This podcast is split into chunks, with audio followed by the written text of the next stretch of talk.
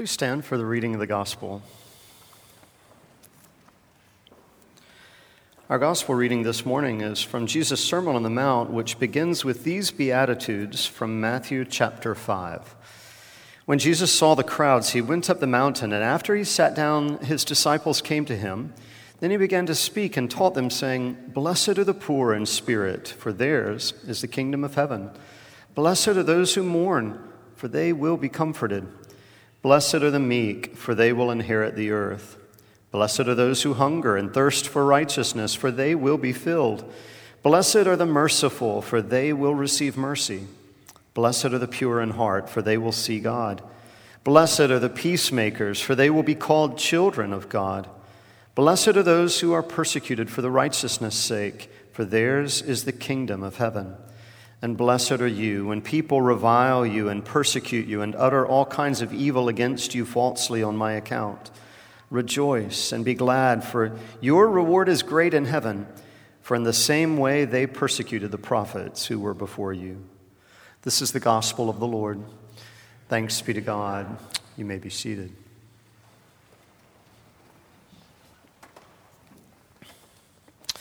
As Pastor Laura mentioned, today is All Saints' Day, and we welcome those of you who are with us today. It's uh, to those who have bid farewell to a loved one since last All Saints' Day. It's no doubt one of the hardest things that we do whether that memory is recent um, or even if it's in the distant past, it's hard, isn't it, to uh, bid farewell to those we love. Well, in the midst of our grief today, what I'd like to talk about is how grief is indeed surrounded by God's grace. And to do that, I'd like for us to look at this classic All Saints text from Revelation chapter 7. It's a text that inspired over the years saints like St. Augustine and Martin Luther, Bonhoeffer, Martin Luther, uh, Joan of Arc, Doris Day, Soren Kierkegaard, and everyday saints as well. I hope it will encourage and motivate you. Revelation chapter 7. Now, as many of you know, Revelation is a little bit weird, right? It's a little bit awkward at times. It's a confusingly wonderful book of the Bible that uses more visual imagery than, I don't know, a modern day science fiction movie, it seems. John is the writer, and he talks about a series of visions that he's received of lightning flashes and demons and creatures surrounding a throne, seven scrolls, beasts with wings wings, dragons, angels, plagues, the fall of Babylon, the New Jerusalem. It's all pointing to a dramatic encounter, uh, a dramatic battle between good and evil, between Christ and the power of Satan. Now, chapter 6 of Revelation outlines all of the calamity that has been unleashed upon the world. Now, it's important to know, by the way, um, that Revelation is interpreted in, in, lots and lots of different ways. Over the centuries, it's been interpreted in, in so many different ways. So, just one brief warning that if you run across someone who tries to convince you or tell you that they have the one way, the only way to interpret Revelation, I would discourage you from listening too carefully. Because there are lots of ways to dive into, to peer into, to look carefully at this particular text. Some would say that the calamity that is unleashed in chapter 6, we did not read chapter 6, we read from chapter 7, but right prior to chapter 7, that the calamity that is unleashed, some believe, is the calamity that is to come in some future time. I believe that it's the hardship and struggle that we have faced throughout history um, and continue to face even now calamity, hardship like global war, famine, death, sickness, pestilence, earthquakes, and natural disasters of all kinds, ripping apart anything and everything. Why? To pull us away from our Creator and to try desperately to convince us that there is no hope terrific conflict that results in untold chaos and darkness. The point is that the devil has unleashed everything, everything that he's got in an attempt to defeat the power of God. He wants to overwhelm us and to overwhelm all of creation to convince us that all is lost. And again, that there is no hope, no hope for the world. Um, and sure enough, by the end of chapter 6, it seems like that. I mean, it seems like there is absolutely nothing left, no hope, all is lost. And it's at that point, at the very end of chapter 6, it's at that point that all the kings of the world and the generals, the rich and the power, but also the slave and the free, everyone is hiding in caves. They're begging, if you can imagine this scene, they're hiding in caves, begging for the mountains to fall upon them because they can't bear to think about what is hap- would happen next. So just imagine a mental picture of that very scene. Everyone in the world cowering in cave, caves, desperate and afraid. Then the very last words of this sixth chapter are these uh, Who then, in the midst of all of this, who is able to stand? The day of wrath has come. Who can survive? Who could ever stand? I mean, you can't imagine a more desperate scene, right? Now, I know that we have problems in this world, and I would never want to, certainly don't want to minimize those problems. A pandemic that's caused the loss for many of, of jobs, of life as we once knew it, cancellation of, of funerals, some of your funerals or your loved ones' funerals this summer because we weren't able to host uh, gatherings in, of one kind or another, worry about the funeral uh, of the future. We couldn't even worship together for many, many many months, and in many respects, even now. Crazy times, aren't they? No doubt. But all of that pales in comparison to what is described here in chapter 6. The sixth chapter of Revelation presents the direst of situations. Nothing could be worse. The situation could not be more desperate. All the leaders of the world cowering in a, in a cave, screaming out, Who can stand? Take my life now. Now, after all of that big, long setup, right? The next chapter, in fact, the next several chapters, but specifically today, chapter 7. In this next chapter, John writes this, this beautiful scene. After all of this, he writes. After all of this, I looked up, and there was a great multitude that no one could count from every nation, from all tribes and peoples and languages, and they were all standing before the throne and before the Lamb, robed in white, with palm branches in their hands, and each of them crying out in a loud voice, each of them singing their praises to God. What I love about this scene is that despite the fact that evil is everywhere, uh, that these faithful folks are singing. They're singing their praises to God with loud voices for all of the world to see and to hear. Before COVID, do you remember that? Like, I don't know, years ago it seems before COVID, I was at the YMCA when we were allowed to go to the YMCA, and, and we never even had uh, any, it, it was impossible to predict what was going to face us in the months to come. But I was in the YMCA on a treadmill, probably not socially distant, right? Didn't even know what that meant. Next to me was an elderly woman with some pretty severe orthopedic problems. She was walking laboriously, but she was doing her part. She was walking on the treadmill next to me. She had earphones on, and I'm, I'm not really sure she even noticed that I had shown up. You know how that happens? Sometimes you get lost in your own world. Maybe you're listening to a podcast or just some music, music that you just really love. You get just totally lost in your own world. And five or six minutes later, I start to hear some singing and it was this woman. This woman was singing next to me, and the singing, her singing, get, getting louder and louder and louder. She was singing gospel music that was obviously playing in her, in her earphones. And, and I don't, I'm pretty sure, I know that she had no clue that I was there or that anyone else was listening or could even hear her singing. But I could also not just hear it, I could feel it. I could feel her enthusiasm as she sang that gospel music. I wanted to sing along, and I probably should have, because after all, Christians sing, right?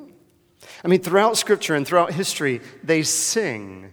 They sing in the desert, they sing in the night, they sing in prison, they sing in the storm, and that's the point.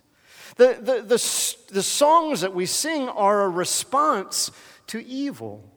Which is awesome because suddenly it doesn't matter how much evil the devil throws our way in, in this life in the form of hardship or sickness or death or of grief or even of a pandemic. No matter what it is, it's ultimately exposed as weak and pathetic when compared to the sheer power and grace of God. And sure enough, in chapter 8, the final seal, that's how all of this is sort of mapped out. The final seal is, is opened up.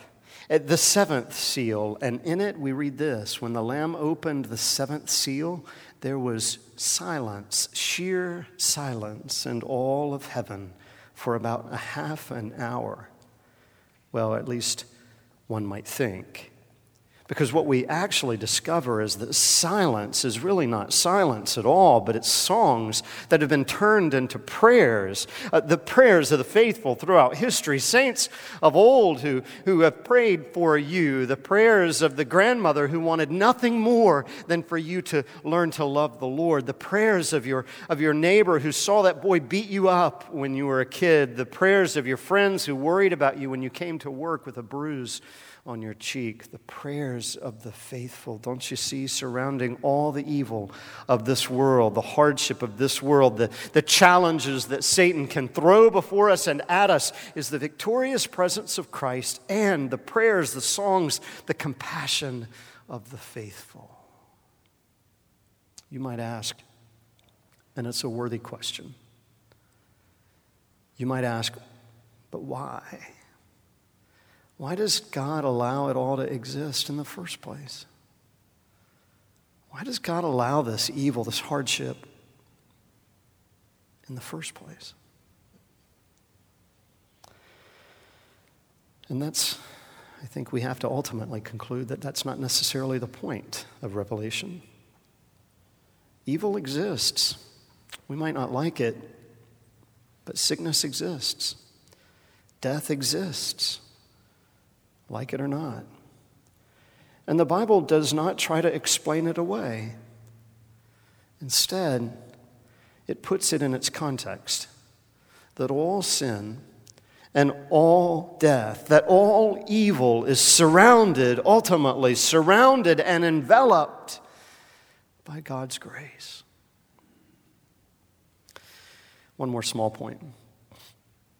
Who is this whenever we read in, in chapter 7 this multitude? There's a great multitude that's surrounding the throne. Who is this multitude? Is a question that I would like to ask. Well, it'd be easy to say that they are the saints, right? But not so fast.